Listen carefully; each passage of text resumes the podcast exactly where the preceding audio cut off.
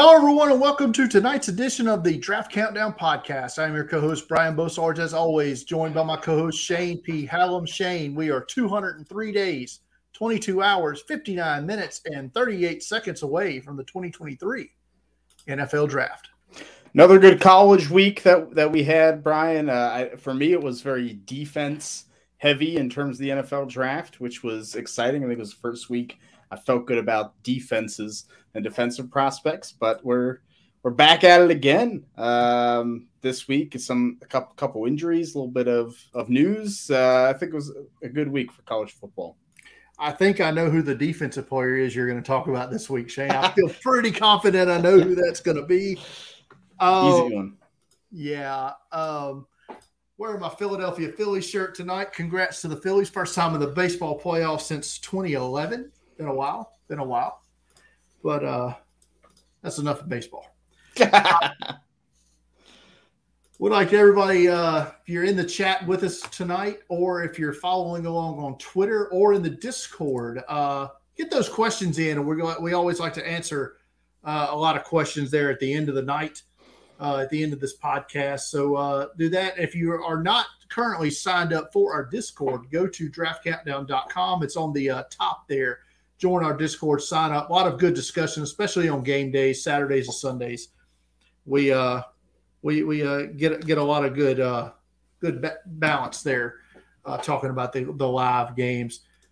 Um, Shane, um, some news this week. Uh, we've been talking about injuries. It seems like almost every day, or, or the lead every week. Uh, this week, a couple to talk about uh, none season in, ending this time, though it doesn't appear. But uh, probably the biggest story came out of the Alabama and Arkansas game last week was Alabama quarterback Bryce Young uh, diving for a first down. I believe it was landed on his sh- throwing shoulder. Has an is it an AC sprain in his shoulder? Uh, they're saying day to day. I can't see him being able to go this week though. Yeah, I, would be a little bit surprised if he's able to come out. Um, you know, a lot of times that that AC joint sprain can take a couple weeks. So even the day to day tag, I'm like, mm, is it really? You know, is it really day to day tag, uh, or are we going to be waiting for a little while? Um, but yeah, th- this is a big game for them. Uh, Jimbo Fisher is talking some crap this summer, so uh, this is uh, one a lot of us have circled on the calendar. Alabama without Bryce Young, Texas A&M up for it, who beat him last year. It might be interesting, but uh, I, I, think we'll see Jalen Milroe, who is an impressive athlete, a four-three guy at 230 pounds. I mean, he can run, and he was running last week against Arkansas. He looked like a combination of Mike Vick and Lamar Jackson out there uh, last Saturday against Arkansas. And he has 30 pounds on both of them. 30 pounds on both. It's crazy how fast he uh, looked running down the field uh, there. So I think Alabama's going to be okay. I think Nick Saban's going to be pretty pissed off this week. And uh, let's take Alabama in the points. It's not the lock of the week. I feel I feel good about uh, Alabama in the points this week, Shane. Uh, yeah, I, I, probably would go that way too. So, um, Kirby Smart uh, Georgia, Jalen Carter uh, going to be out a week or two. He said uh, with an MCL injury. Uh, anything to be concerned about there? Jalen Carter, his long term prognosis?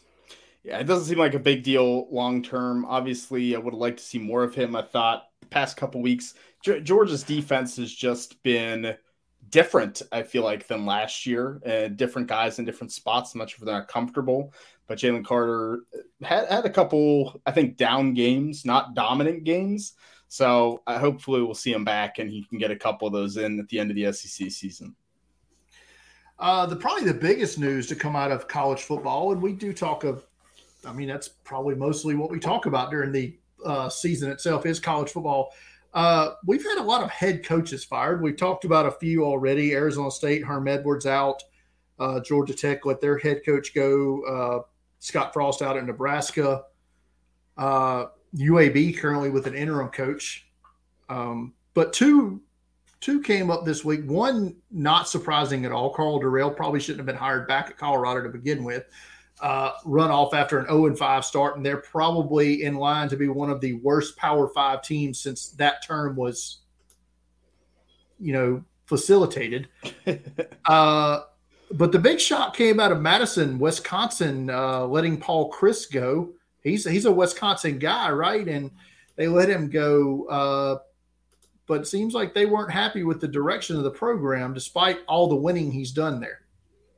Yeah, I, I it's it was surprising to me because he's been a consistent eight win, nine win coach.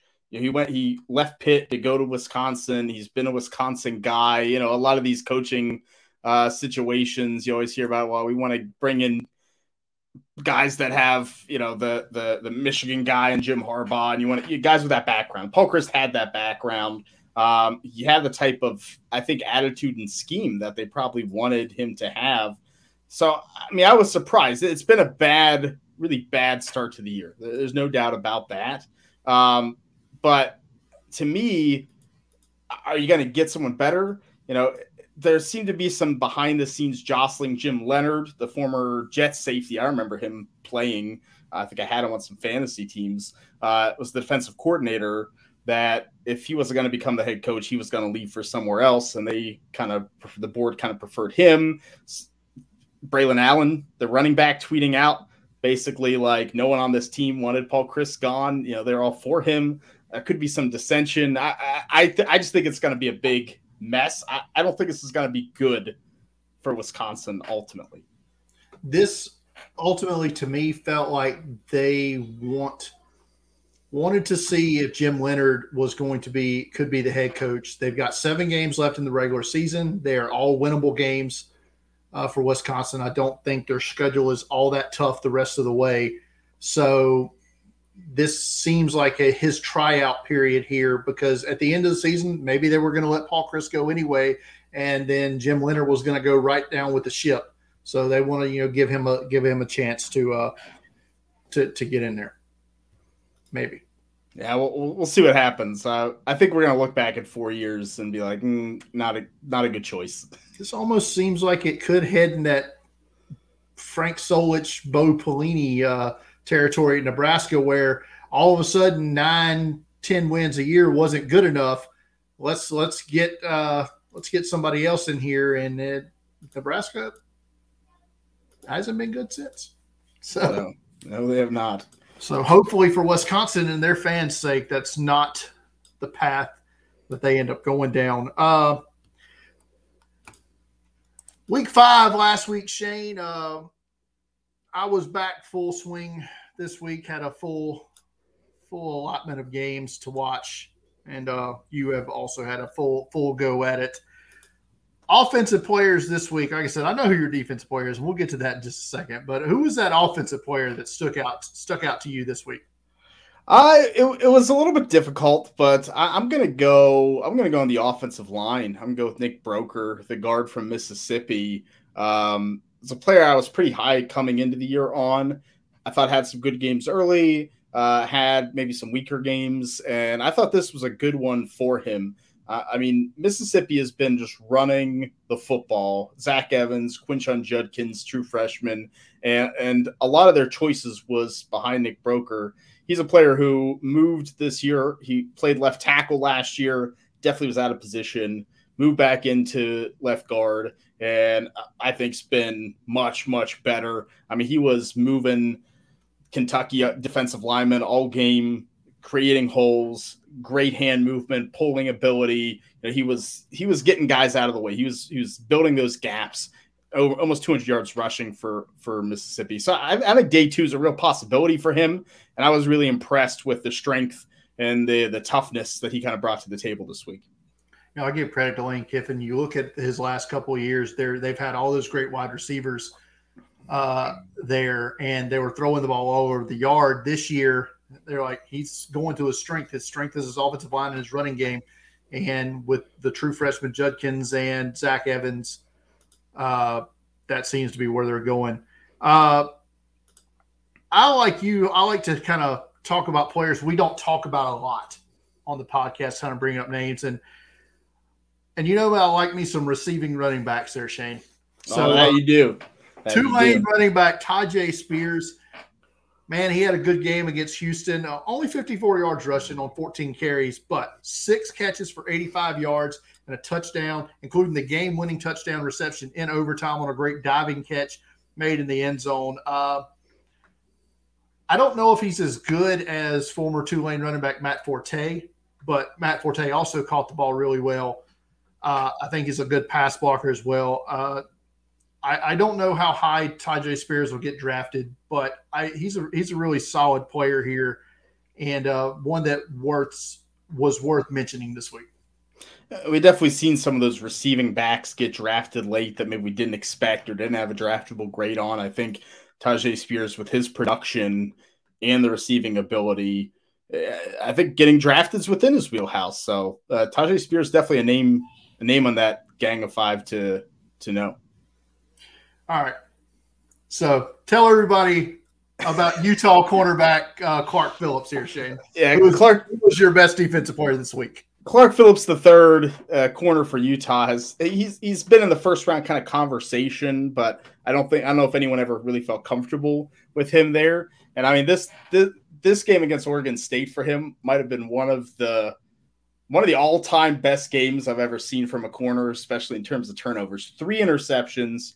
He returned one for a touchdown. He, and he and he can run. He's athletic, can move. Um, you know, Clark Phillips is he's kind of this just this very smooth athlete that breaks on the ball very quickly. You know, he changes direction so fast, and, and I think that's what was happening here. Some of these interceptions, it was curl routes, it was timing routes that Chance Nolan was doing what he was supposed to do at practice. Like this is when you throw the ball. Clark Phillips, I don't know if it was film watching, he knew what was going to happen. I don't know if it was just his his quick reaction ability, which I think he has. And I was impressed with him last year um, in in the bowl game against Ohio State, where both teams were throwing for tons of yards, and Phillips was the only defensive back of note for Utah, trying to tough it out um, for as long as he did. So he's not big, but I mean, he'll get physical, and now you have these ball skills. I, I just think I think someone's to take him at the end of the first round. He's he's just too athletic, too too good to do these type of things. That um, I, I, I when you watch this game, I don't know how an NFL scout's not like, yeah, take him. Like, let's bring him in. Uh, he he can do so many good things. For sure, and I, have got to get on Utah here pretty quick. I, matter of fact, I'm watching them this week. We'll talk about it a little bit later. So Clark Phillips definitely eyes on him. Uh, Shane, I talked last week about a tweener defensive lineman, and I'm, I keep trying to tell myself I'm not going to fall for these guys. And here I am again this week, falling for another tweener defensive lineman. This week it's Brandon Dorlus from Oregon, 6'3, 284. Uh, looked great coming off the edge uh, last week for the Ducks against Stanford. Uh, five tackles, four solos, two sacks in the game. Uh, we've got him listed as a defensive lineman, which makes me question, you know, like his size or whether how how he's going to fit as an every down player in the NFL. So that does worry me a little bit. But you see the quick twitch, you see the hand usage, you see the bend around the edge. It's enough to get you excited. Is it enough to get you excited in the top 100? I don't know. But Brandon Dorlus, a really good player there and had a great game against Stanford. Yeah, he, he's he's definitely an interesting one. Like you said, kind of that that tweener, but plays tough, plays low. Um, I, I, haven't watched too much of him specifically, and but every time that I've had a weight game and, and I've watched, I think on that defense, it's not a great defense. He, he's he's the guy that stands out. I mean, he's definitely in that front seven. I think one of the more talented players. So um, I, I think he's I think he's definitely draftable. You just got to find the right system fit I don't know what you think five technique or uh, maybe someone that can you know do a little multi scheme setup perhaps I don't know.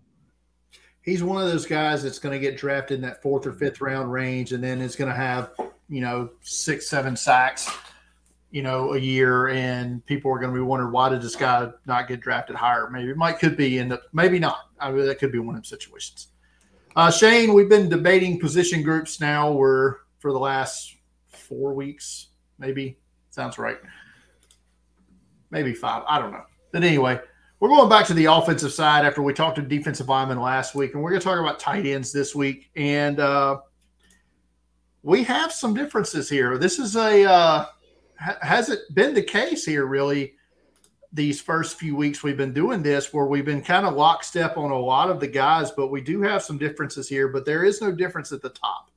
And that's uh, Notre Dame tight end uh, Michael Mayer, uh, the number one tight end for both of us here. Uh, anything that is there anybody that you think can maybe make a push to be tight end one in this class ahead of him? I, I, I don't think so. I, I think maybe coming into the year, maybe there was a chance that some of these more athletic tight ends could challenge him, but no one's really emerged, I think, in terms of production. Michael Mayer's continuing his third year of production, uh, 6'4, 251, just such a mismatch because I, I think in short space, he's athletic. I don't think he's going to be a big tester. If, if I was his future agent, I would say just don't just don't don't do anything. There's no reason for him to watch the film. You can see him dominate almost every game because um, I don't think he's going to be a super athlete, but he's a good blocker. Mismatch on linebackers, he's too big for them, and uh, you know he it's just so tough to cover him because he always gets position. Um, reminds me a little bit of Jason Witten, maybe in the NFL, kind of a good like stick route. He's got good hands, going to catch the football. Um, I I like Michael Mayer. What what do you think his ceiling is in terms of draft stock? I think that's the debate at this point for a tight end of his caliber Notre Dame production versus what's the athlete look like. I feel like he's gonna, like you said, if he does test, it's not gonna be great. And if he doesn't test, then people are gonna say, "Well, why didn't you test?" And it's gonna push him down a little bit. I think he could go in that early to mid 20 range. I think that might be probably the height of where he is going to be drafted, maybe where he should be drafted. Tyler Eifert, another former Notre Dame tight end, went in that same range. But I mean, depending on the testing or lack thereof, you could see him fall into the mid second round, maybe even like Cole Kmet did, another Notre Dame tight end. So I feel like that's he's going to have a wide range. I don't think he's going to be. He's not a top ten tight end, right? I think we can. He's not Brock Bowers, right? Like if he was in this class, we'd probably have in the, him in that top ten range. Oh yeah, yeah. I mean that. Talk about an athletic weapon. That's what goes Brock. Bowers. Uh, yeah, I tend to agree. I, I think he'll still settle in that 18 18 to 25 range, I think someone will take him kind of where, where you're at. Maybe a team like 15, 16 could. Maybe that's a ceiling, but I think top 15 would be a little bit of a challenge to go above there. A playoff team looking for another piece. Yeah. And, and there, there's a lot of teams that need tight ends. Tight end is sparse in the NFL, so it wouldn't surprise me if that does push him up a little bit. Um, number two on my board, and this is new this week, must, just pushed him ahead – um, and I'm just going on size and power and athleticism here. And it's Darnell Washington, the tight end from Georgia. Moved him up to number two on my board. I have concerns about my our both of our number three guys, and we'll talk about that in just a second. But uh, Darnell Washington, 6'7, 265, but he can move. I mean, he moves a lot more fluid than Michael Mayer does, and he's bigger than he is. And we all saw the hurdle in the first game against Oregon. That was just insane that he on the sideline there. I just I think he's going to test well uh, for his size. His RAS score is probably going to be pretty high, right?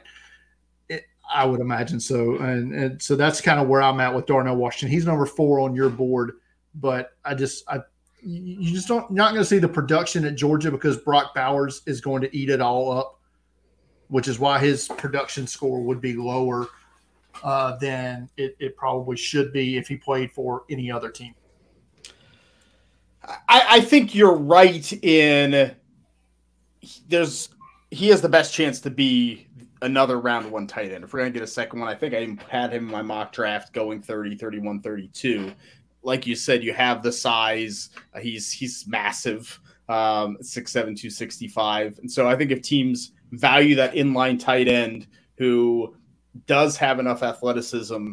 Uh, he's like a more polished, you know, Jelani Woods. Like he has that polished blocking game Darnell Washington does, and has flashed the pass catching ability. Um, I think teams could value that highly.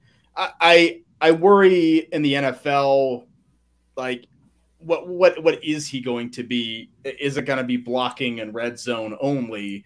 Um, could be the possibility. So I do like my two and three a little bit more. Very different players from Darnell Washington. That's what makes this tight end class fun because you get to pick kind of who you want there.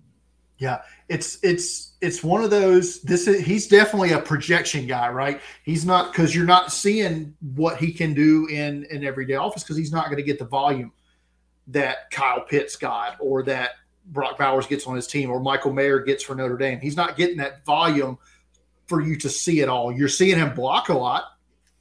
So, you know, so you know he can do that.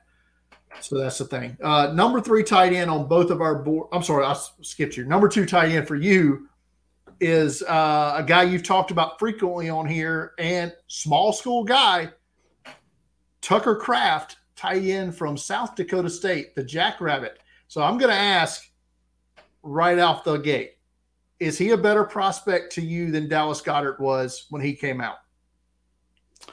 It's a good question. I I think he is to me.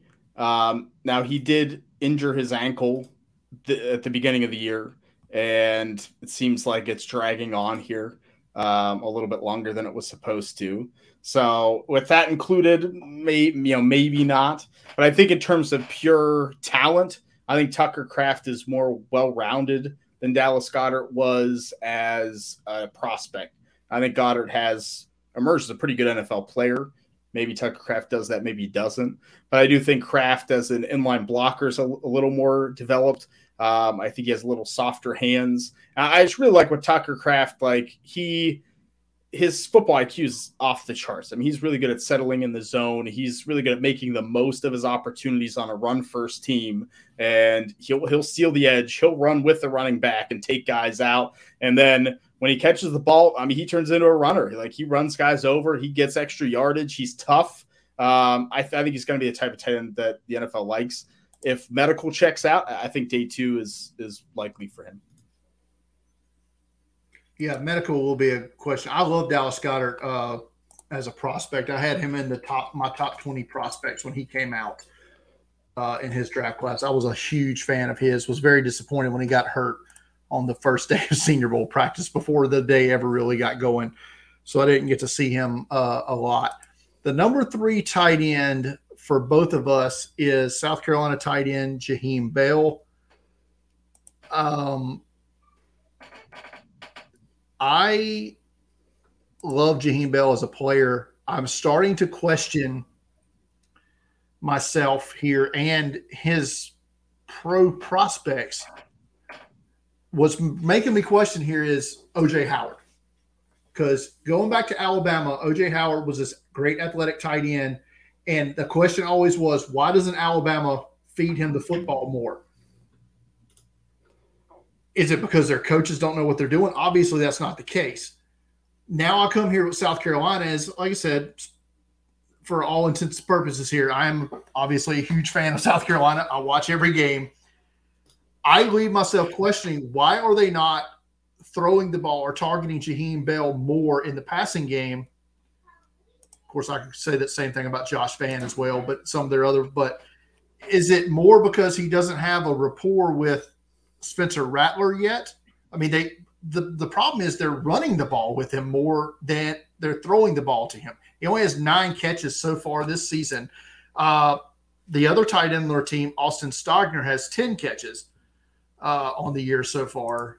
Now he does have a rapport with Spencer Rattler because they both played at Oklahoma, but that bothers me a bit as to why are they not featuring him in the offense more in the passing game and it questions his draft grade a little bit.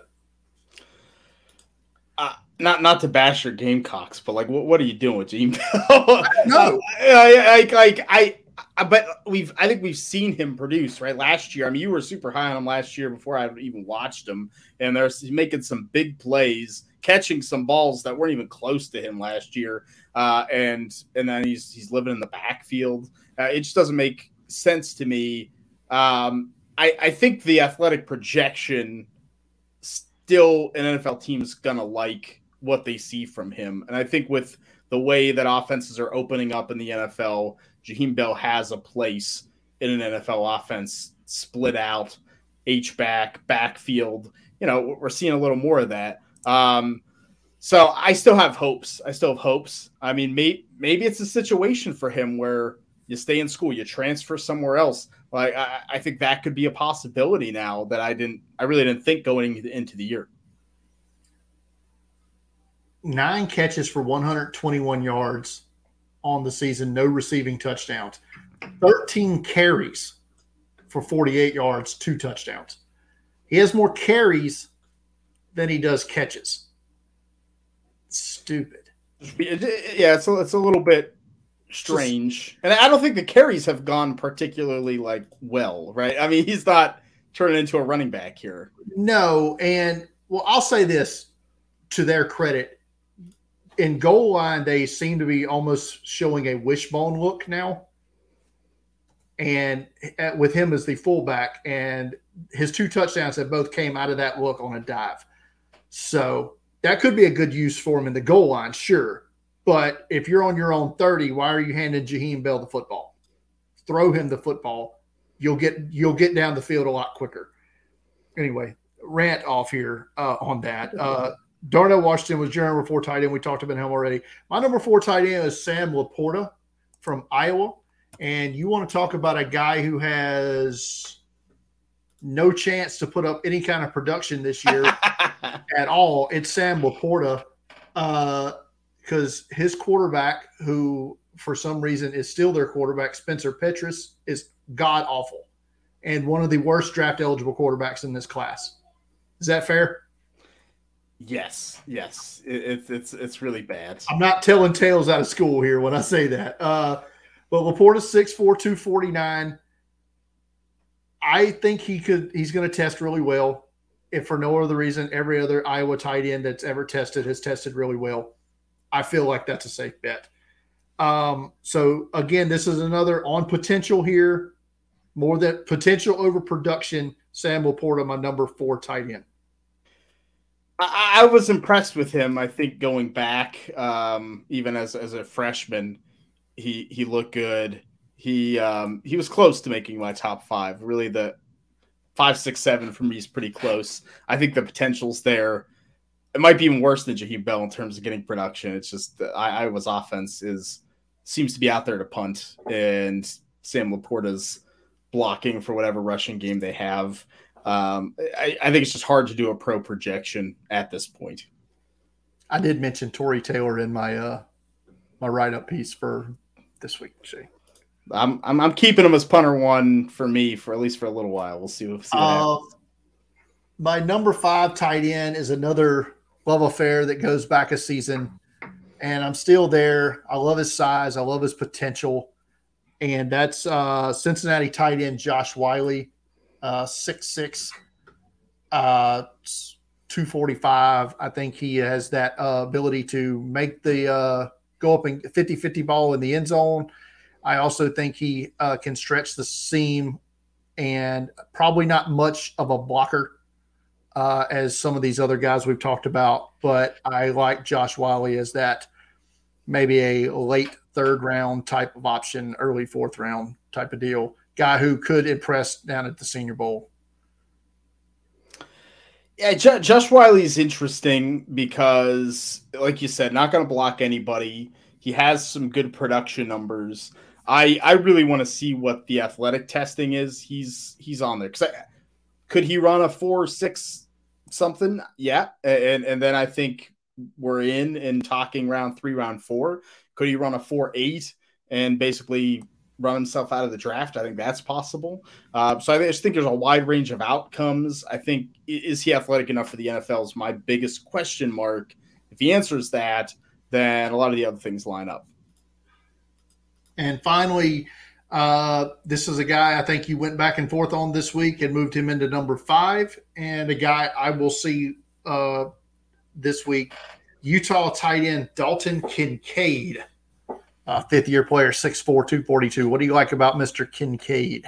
I I, I just kind of fell in love with him. Um, you know, when Brant Kuithe got knocked out of the game against Arizona State and Kincaid really stepped up, caught two touchdowns. I mean, his leaping ability, is off the charts. Um, he's he's such a good athlete for his size. Great production in terms of catching the football, soft hands. Like he, he's another guy who I, just can't see like Michael Mayer. I just can't see the someone able to cover him because he's big enough to be bigger than you and he's faster than you too. Those type of players, I think the NFL likes. I think those the kind of guys that turn into the Travis Kelce's and the George Kittles in the NFL. Um, so I'm, I'm high on Dalton Kincaid. I really like him. Like I said, I mean, he's close to my next two, Sam LaPorta and Luke Musgrave from Oregon State, but I think Dalton Kincaid just has more upside. Yeah. So that's our tight ends, our top five tight ends. Uh, I think, I think Shane, we actually talked about them more than we have any other position group. We had a lot to yeah. say. Yeah, a lot to say. Tight ends. Week six, Shane, and we have 16 games this week. Is that what I said? That sounds right. 17 if you count the game tonight that's carrying over for you from last week.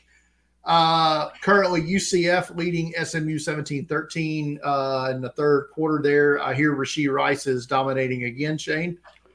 So keeps, uh, keeps moving up all all the boards. yeah.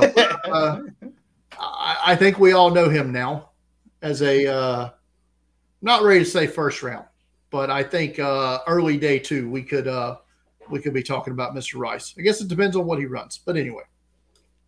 Uh, Friday night, Shane, 6:30 p.m. on ESPN2. You will be watching the same Houston Cougars that I watched last week, but they will be at Memphis uh, this week, and hopefully Derek Parish will play. He didn't play against Tulane last week, but I believe this is the first time we've called the name of the Memphis Tigers this year. So, uh, Shane, anybody on there uh, jumping out to you uh, as well as Houston? I, I, really like the safety duo at Memphis, Quindell Johnson and Rodney Owens. Uh, I, I, think we talked about them a little bit um, when Nino was on because he kind of uh, introduced me to them, and even even rotated in Tyler Murray, another safety. Uh, they use kind of that rotation that works. some some really good players there in the defensive backfield. And um, Austin Myers, one of their offensive tackles, is okay too.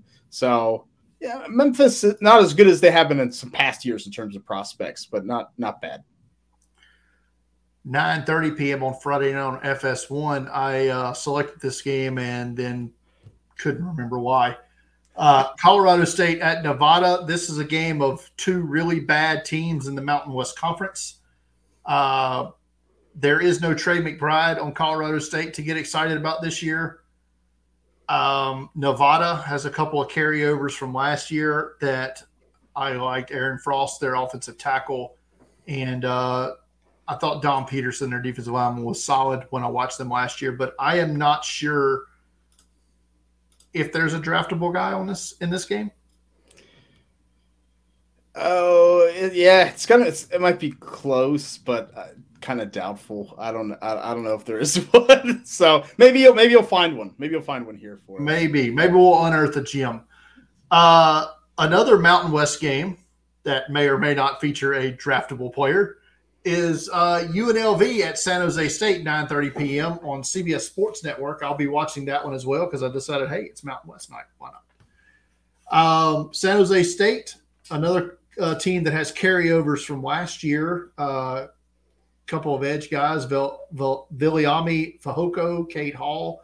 Uh, they have a Hawaii transfer quarterback, Chevan Cordeiro. Elijah Cooks, good receiver, transferred from Nevada. If he was in the other game, there would be a, maybe a draftable player there, but he's not. He plays for San Jose State now. Um, and for UNLV, um, Tennessee transfer quarterback Harrison Bailey. Uh, anxious? No, not, not there. starting. Not starting. Well, never mind. So I don't know. We'll see. Yeah, look, UNLV's fun to watch. Like the, the problem okay. is their players are young. Doug Brumfield, their quarterback's a sophomore. Their receivers, uh, Ricky White and um, Kyle Williams. I guess Kyle Williams is eligible. Are pretty good, but like they're fun to watch. I think you'll have fun watching this game. Well, that that's nice. Uh, Saturday morning, 11 a.m. on the ACC network, Louisville at Virginia. Um, I have watched Louisville this earlier this season. Uh, which Malik Cunningham will we get in this game? I guess, will determine the outcome of this game. Uh, but I did like uh, Kenderick Duncan, their safety, a couple weeks ago when I watched them play. Uh, Yaya Diaby, their edge rusher, uh, has some nice skills to work with. For Virginia, what the hell happened to Brennan Armstrong? I mean, he was he could have been drafted if he come out last year, and now he's just fell off the map. I still like Keytaon Thompson as a gadget sort of player. Uh, I don't know if he's draftable just because of his age, but uh, some other good players for Virginia as well to watch in this one. But they haven't had the best of seasons. Yeah, I, I, think they have a couple defenders that are good. Nick Jackson, the linebacker, and Anthony Johnson, the corner, I think are decent. But Virginia is just bad. They're not playing good football right now. And I mean, Louisville has some good players. Trevor Reid, their offensive tackle for Louisville, uh, has you know he's kind of the guy that Malik Cunningham runs behind first. Um, so I, I, I think you'll this game some draftable players. So that's definitely draftable players. I will say this about Trevor Reid. The play that stuck out the most for me when I watched them against Syracuse was he had the most egregious holding penalty I think I've ever seen in all of my years of watching college football. Like it was pure rock bottom uh, takedown on, on the uh, defender from Syracuse. Sometimes that's better. Sometimes it's better than giving up the sack, you know? Uh, while you'll be in Dallas this weekend, Shane. I, I, I, will. I will be like ten minutes from this game, but I won't. Ten minutes from the stadium. Uh, Oklahoma and Texas, the Red River rivalry. Uh, they're playing at the old Cotton Bowl right there by the Texas State Fair, which I hear you're going to enjoy some nice fried del- delicacies there, Shane. Oklahoma and Texas. Um, we know about the players from Texas. We know you love Bijan Robinson. I may have slandered him a little bit uh, in a tweet the other day. Not egregiously, but uh, I mean, I mean, enough, you know. but uh, Oklahoma, we haven't talked a whole lot about them this year. They are struggling right now under new head coach Brent Venables. Um, so let's let's talk about them and mostly and see what what players are you most looking forward to from Oklahoma uh, to watching this week. Yeah, this is the first time this game's both teams have been unranked in forever, so not not great. I, am I'm, I'm kind of looking forward to the Oklahoma offense. Um, you know, it's still still pretty good. Uh, Marvin Mims, the receiver, I think is is a potential day two pick. Eric Gray, the running back, is moving up, but the offensive tackles, Anton Harrison's played well. Uh, even Wanya Morris has kind of started to come on after not doing anything for a while. Um, tight end Brayden Willis shown some blocking ability along with the pass catching. So, like, I think that's interesting because Texas does have some good defensive linemen. Um, Moro Ojomo, Keondre Coburn, um, Alfred Collins, T'Vondre Sweat. They, they have a lot of good defensive linemen. So I think that's the matchup. I'm going to be looking in the trenches a lot in this one. That's fair. Uh, probably shouldn't highlight an Oklahoma defensive player after that atrocity uh, last week against TCU, but I still like Tulane transfer Jeffery Johnson, the interior defensive lineman. Uh, I really liked him a lot at Tulane last year. Uh, but you got to think that your boy Bijan and then saw that way TCU was dicing him up last week, and they're like, "Let's do it, let's do it." Um, here's one that I didn't think we'd be talking about in such glowing terms. College game day will be in Lawrence, Kansas. 11 a.m. Fox Sports 1. TCU at Kansas. Undefeated TCU. Undefeated Kansas. Can Kansas become the because of the timing of the games? Kansas could feasibly become the first bowl eligible team this year with a win. Think about that. that that's that's wild. Um, but as far as draft prospects, I mean, at this point, we've got to start with the emergence of Jalon Daniels as a potential draftable quarterback. Uh, doubt he comes out early. Obviously, he's a third year player, but uh, he has emerged as a potential Heisman contender. Uh, that probably dies a quick death here pretty soon. Uh, but TCU is have we seen the renaissance of Max Duggan here? The uh, quarterback for TCU after that great game last week. Uh, his, he, Sonny Dykes breathed new life into his draft profile. Uh, Shane.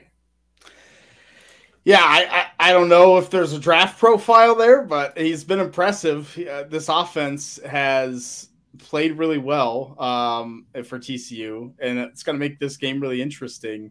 Uh, I really like TCU's center, Steve Avila. He's been kind of the cog in that run game. They've been running up up the gut with Kendre Miller, who has that ability to get outside. Um, and and the corners for TCU, I feel like we talked about last year, and I think they're still playing well in in Noah Daniels and, and Tre'Vius Hodges Tomlinson. Uh, uh, can Quentin Johnston do anything? See, um, I was about to ask that. Uh, have we has we got him off the milk carton yet? No, only he's 12, he's only 12, 12, catches this year for 114 yards, nine and a half average. That is that is a full 10 yards less than what he averaged per catch a year ago. I think he's fifth or sixth on the team in receiving yards and only two yards above Darius Davis or above one of the true freshmen. Um, not Darius, Darius Davis above him. Uh, it's wild. Like, I don't know, uh, but they're winning. So I don't know. I guess it doesn't matter. Um, but Kansas is interesting. Jalon Daniels is getting some some hype. I mean, his throws have been good. I don't know if they've really played anyone yet that I would feel great to say, oh yeah, you know, this is he this is team. that team. Yeah. Yeah, but but he's still throwing NFL passes so far. So um so I, I don't know. We'll see if Kansas can do it again. Potential spoiler here. We will talk about this game again. Uh 11 a.m. on ESPN, Tennessee at LSU. I finally get to look at the 2022 version of Hendon Hooker this week, and he has been great, Shane. He has been great thus far this season. Uh, I also get to see uh, and Roy, the defensive lineman from LSU. We talked about him last week in that segment, uh, and I mentioned I hadn't seen him, so I will get that. Uh, Kayshon Boutte, is he in, is he on the milk carton with Quentin Johnston? there? He is. What what what's going on? I mean, well, I think they had a full 80 yards passing last week, and in their victory against Auburn. So uh, that that doesn't help. I assume Garrett Nussmeier is going to get the go this week over because uh, I think Jayden Daniels is hurt. Yeah, I, I, I haven't seen any update for it, but um, I that I is would the, imagine. I would imagine. Yeah. Um, anybody else from Tennessee here that I need to uh, put the eyes on there, Shane? Uh, I mean, we'll see if Cedric Tillman comes back, the receiver for them. But I, I, think the defense, Byron Young, Jeremy Banks, some of the linebackers for Tennessee are very, very good and definitely worth a look. Um, and LSU running back John Emery Jr., five star. Finally, he was suspended for uh, academic violations beginning of the year. Came back, he ran wild last week, so he yeah, might he be. he looked good running over some defenders and everything last week. So yeah, uh, we we've resuscitated his draft stock a little bit there as well.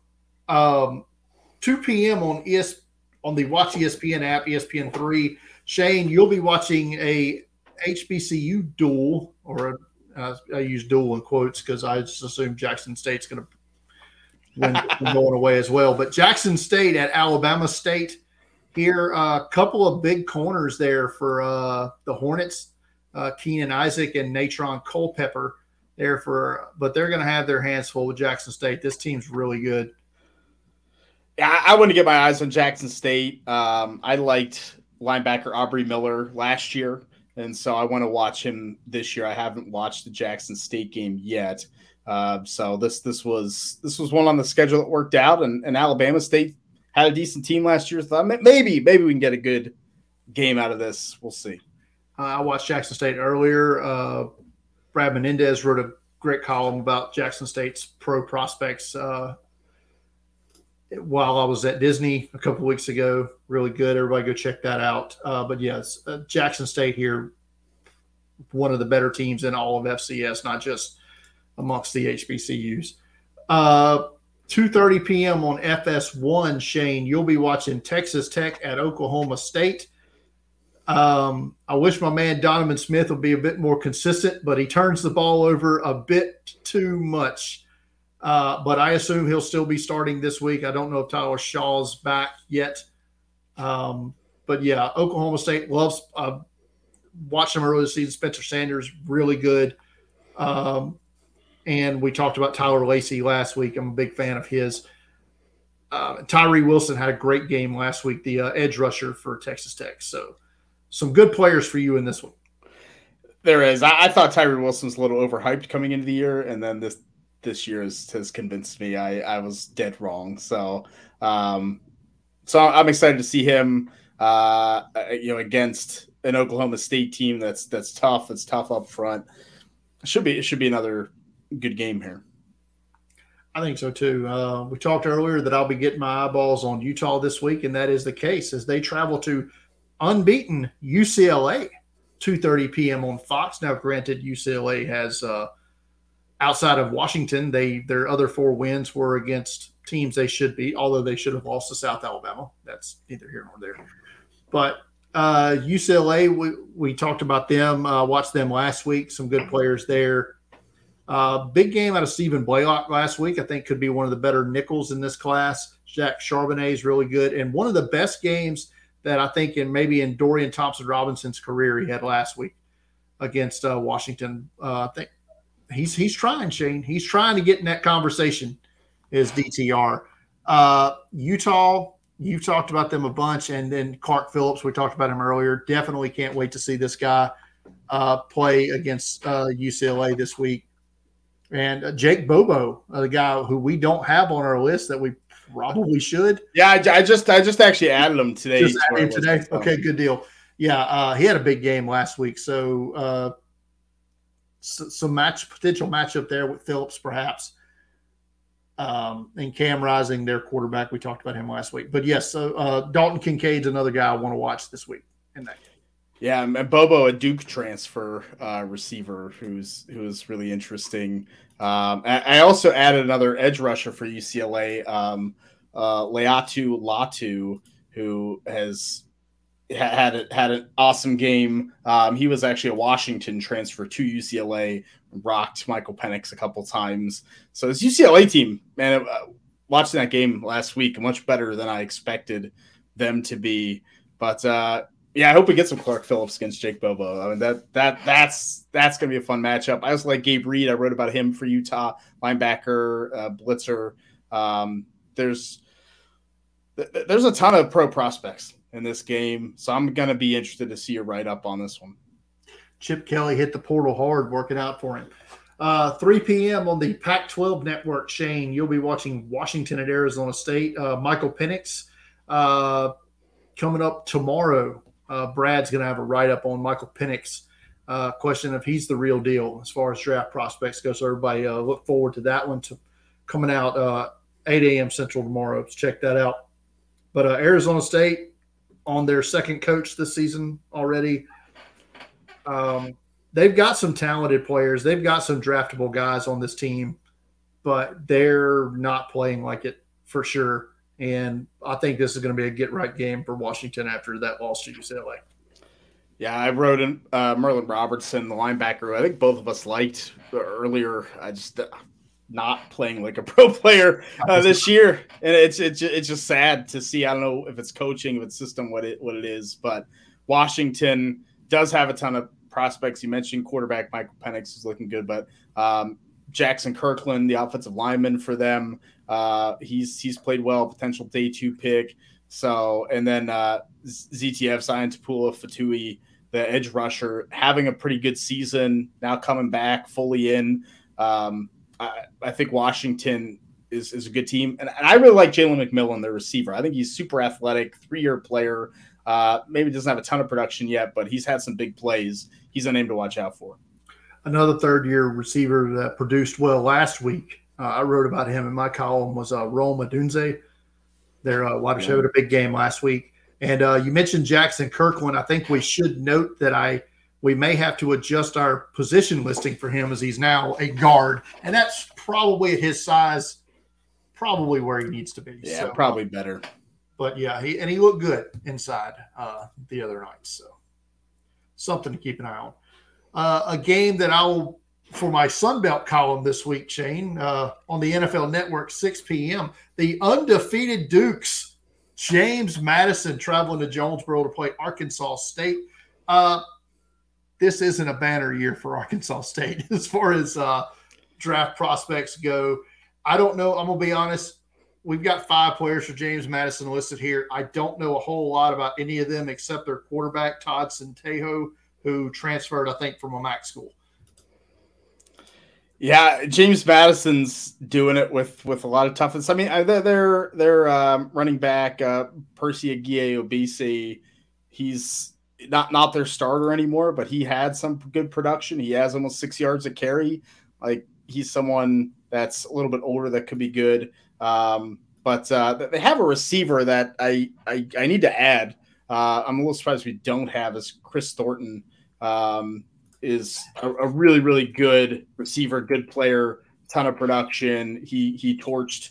Um, he, he, he torched last week. Like he's he, Texas Tech. He's been really good. So, so a name to keep in mind off to add add to our list here for James Madison.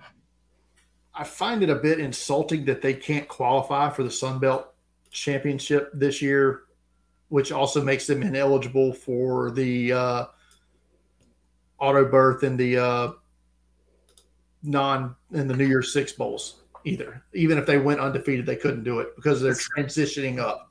Because the first year up, they can't they can't be too good. Is that like it's crazy? It's like I get it if you were transferring down, right, right. But transferring up, they're doing this with less scholarship players than everybody else. They should be rewarded for this. But anyway, I digress. Um, I look forward to that one. I love that NFL Network uh, carries one of these games every week like between Sun Belt and Conference USA, give them uh, schools a little bit more exposure there. Uh, and what else are they going to show on a Saturday afternoon? Yeah, fair. Uh, 6:30 p.m. Uh, listed on the as a ACC regional sports network. I will be watching it on Bally Sports Southeast.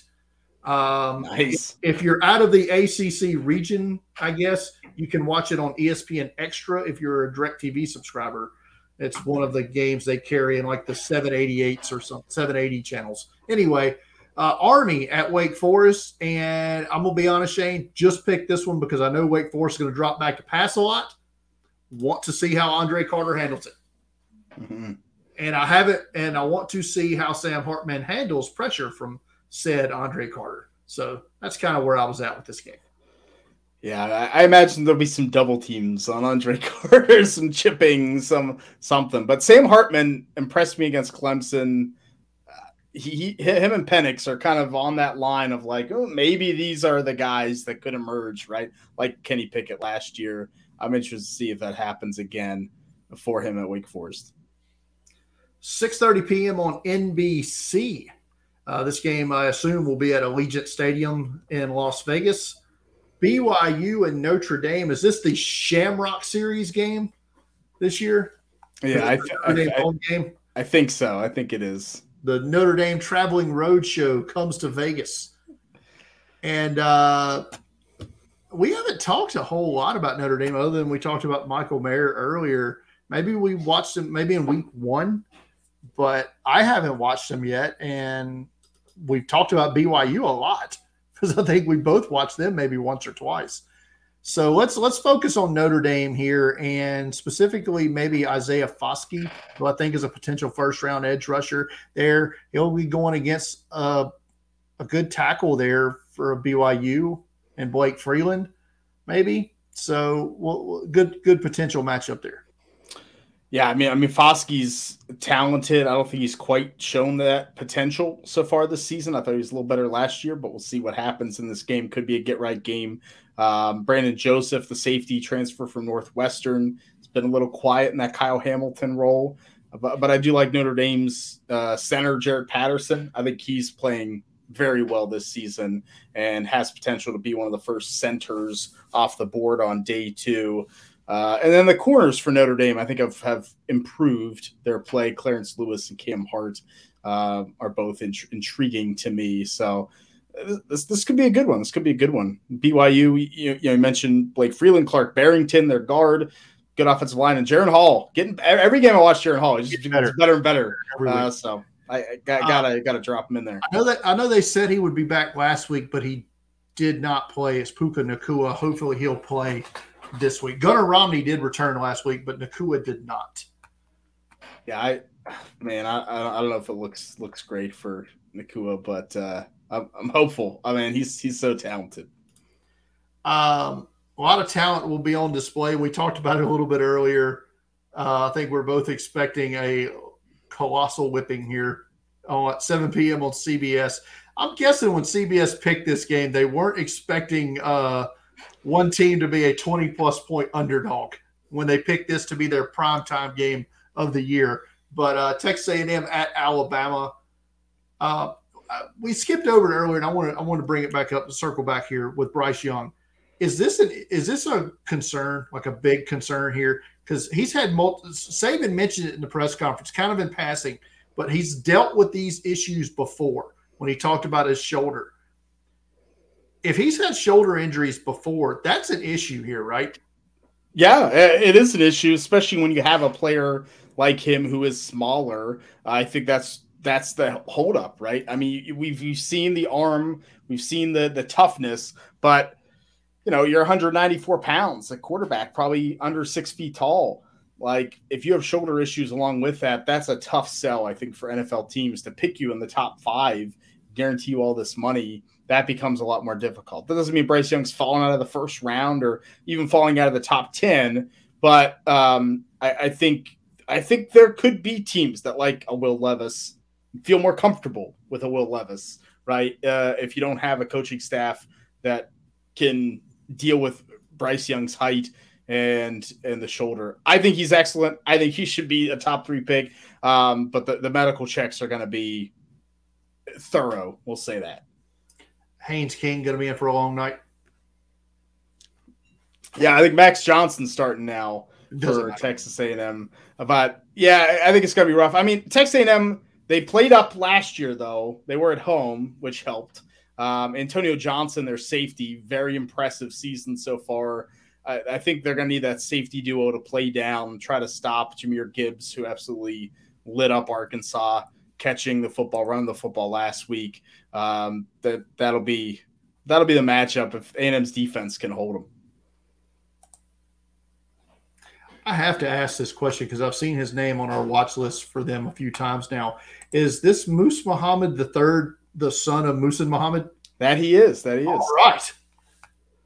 Well, that's good to know. Seven catches uh, for 135 and a touchdown on the year for young Muhammad there, uh, 19.3. So, hey, that might might actually be the leading most receiving yards on the team for a wide receiver on their team. Because if you okay, anyway, uh, 10 p.m. on ESPN. Shane, you're going to close out the night here with some Pac-12 after dark on ESPN. Oregon State and Stanford.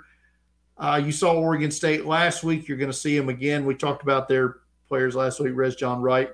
Uh, how did he do against Utah? Uh, he, he, did all right. I thought he looked good. Not his best game, um, but you know, I thought he played better against USC, but uh, solid. The the same I can say for Kyu Blue Kelly, the corner for Stanford. I thought he was solid against Oregon. Uh, didn't really get beat any, uh, despite that uh, Halley's Comet performance from uh, Bo Nix last week. You know, you see it once every 15 games or so where he plays well. But uh, who are you looking forward to watching this this Oregon State Stanford matchup? I just I, am not a big Tanner McKee fan, the quarterback for Stanford. He's still getting hype, and I, I don't see it.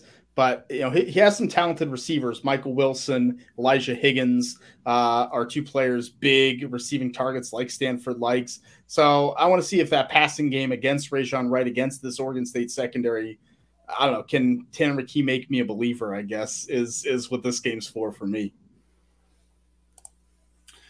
That's fair. Well, that's going to wrap up week six. Like I said, we're watching a lot of games this week. I was kind of making up for not watching a lot of games the previous weeks.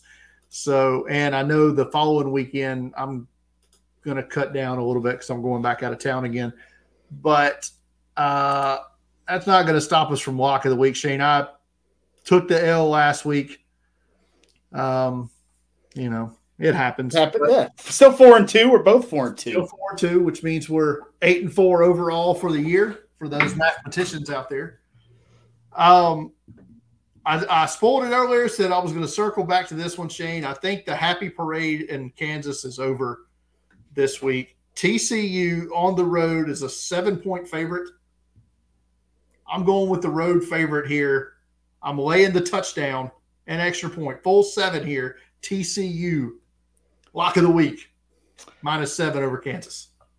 So look, I I, I almost took Kentucky against your South Carolina Gamecocks, and I couldn't have faulted you a bit.